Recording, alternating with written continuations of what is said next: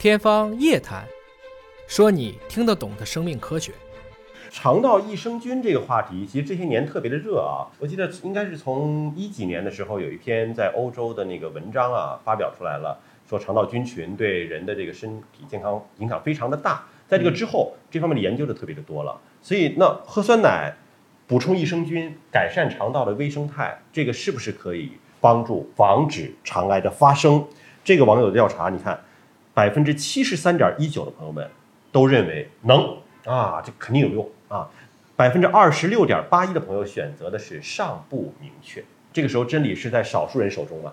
吃益生菌还有酸奶呢？其实大家随着这个我们其实我们国家这些年发展非常快哈，嗯，大家生活水平都都提高，所以呢，大家的这种自我保健意识其实都目前都非常好了，嗯，那但是它能不能预防肠癌呢？到目前为止没有明确的证据，嗯，去支持这个观点，嗯，但是益生菌跟酸奶为什么我们大家？都比较容易接受它，认为它是一个非常对胃肠道还是有帮助的一个一个饮食。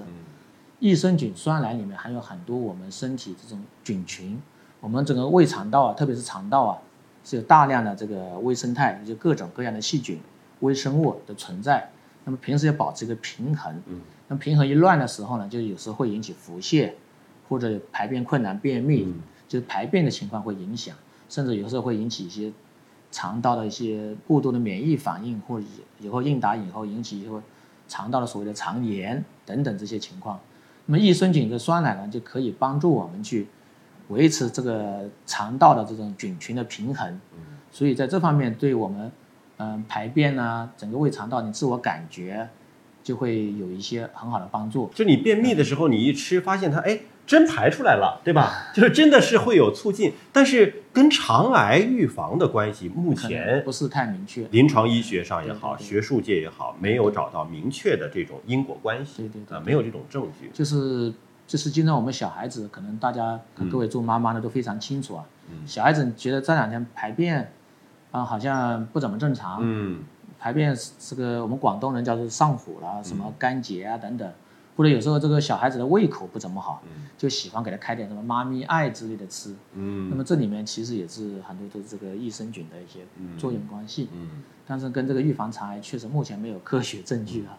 但是还要提醒一句，就是酸奶的话题啊，酸奶现在很多是风味酸奶，为了口感更好呢，添加了很多像水果呀、糖啊、香精啊，各种各样的啊。这些糖分的过多的摄入跟肠癌之间有关联吗？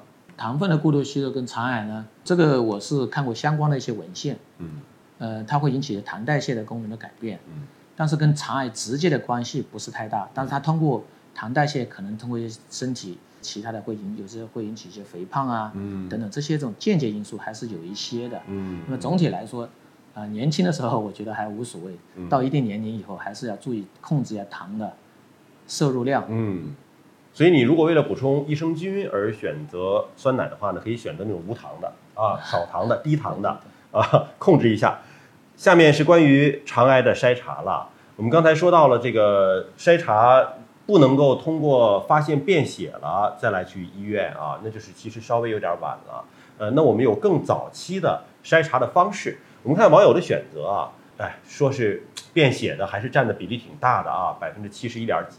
说还可以查粪便的基因，通过肠镜的检查，通过血液当中的肿瘤标志物的就抽血，每年有常规体检抽血。当然还有少部分朋友说我不知道，我不知道肠癌的筛查方式啊。您觉得现在比较好的肠癌的早期筛查的方式有哪些呢？其实肠癌呢是非常合适筛查的一个肿瘤，大家可能关注到我们国务院中国健康二零一九啊这个文件里面，嗯，我们中国的这个医疗卫生事业就逐渐的从治病这个中心啊，我们以前作为这个健康事业，嗯，都是以这个治病为为核心的，都是在其他的上游环节做的比较少。大家的整个国家的这个重心啊，医疗的重心都放在治病。那么在这个二零一九中国健康这个国务院这个文件里面提出来，要把它过渡到就是全民健康的角度。嗯，这里面就意味着这个对疾病的早期筛查、早期诊断跟早期治疗。那么就是呃非常有意义，也是我们以后的医疗工作的一个努力的方向。所以早期筛查呢，我们作为我们专业肠癌是最合适筛查的癌症之一。因为大家知道这个肠癌的发生呢，主要有几个途径，最常见的是从这种呃腺瘤啊癌变，第二种就是这种炎症性的刺激炎症改变的癌变，第三种就是我们锯齿状息肉的癌变，第四种呢就是直接癌变的，这直接癌变比例非常少，最常见的就是腺瘤性改变过来。那么大家知道一定要这个意识哈，我们既然去做肠镜，知道有些时候。这个一小块叫它病理切了以后叫增生，嗯，增生到一些小的这个呃腺瘤性息肉，再到大的腺瘤性息肉，再到一些不典型增生癌前病变到早期肠癌，这个过程呢是非常漫长的，大概需要一般的需要十到二十年的这个期间，所以给了我们这个很好的一个时间窗去进行筛查跟干预。如果我们在这十年期间，发现了腺瘤，把它切了，这个就这一部分就不会得肠癌了，不会癌变成那个这个肿瘤了。就它不会是一夜之间长成的，不会，对吧？它有一个相对比较缓慢的一个进程。对对对。你只要是能够提前通过肠镜的方式，你发现了有小的凸起啊、小的腺瘤啊，你把它切掉嘛。对对对。切掉，您刚才说了，切掉意味着它这个地方不会长了。对对对对对。别的地方呢？别的地方呢，再有的话再切就行了。就可能别的地方还会出现息肉啊、腺瘤啊，还是会有的。对对对。所以呢，相当于就是说，目前肠镜因为它是介入式的，并且可以直接看到，看到问题呢还可以直接切下来。对对。那这就是目前应该说最好的一种早期筛查的方式了。这个再回到这个话题哈，嗯，关于这个筛查手段的选择问题，其实也是随着科技的进步啊，也在不断的更新。那么像我们中国的话，我印象中哈。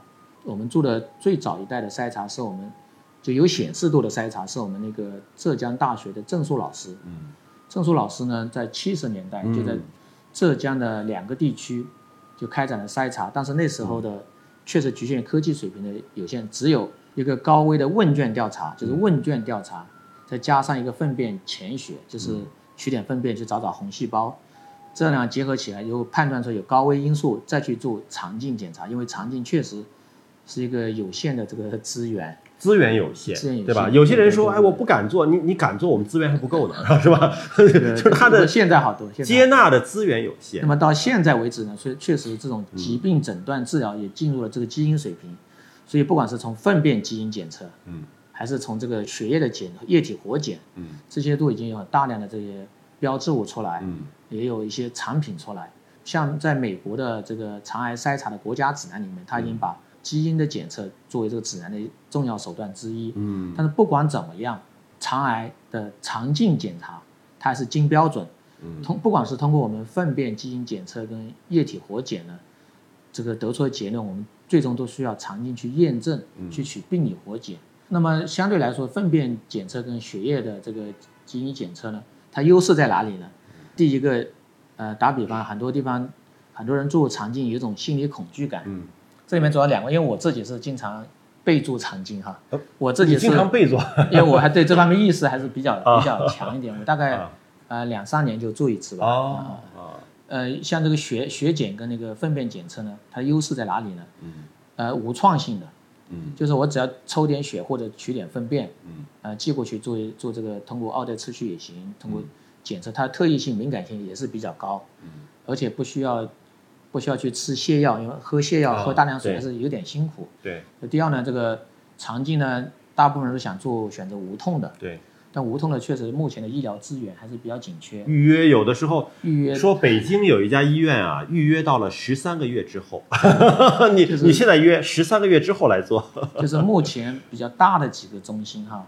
的无痛胃肠镜预约，嗯。啊，很多医院都是在一个月以后，嗯，一个月以后，所以很多人也没有这个时间去去等待，嗯，所以，呃，可以考虑就部分病人，特别是年纪大的病人，他比较难耐受这种胃肠镜的，嗯，他可以优先去选择做这个血液的活检跟粪便的活检，嗯，做一个初步的评估，早期的先筛一轮。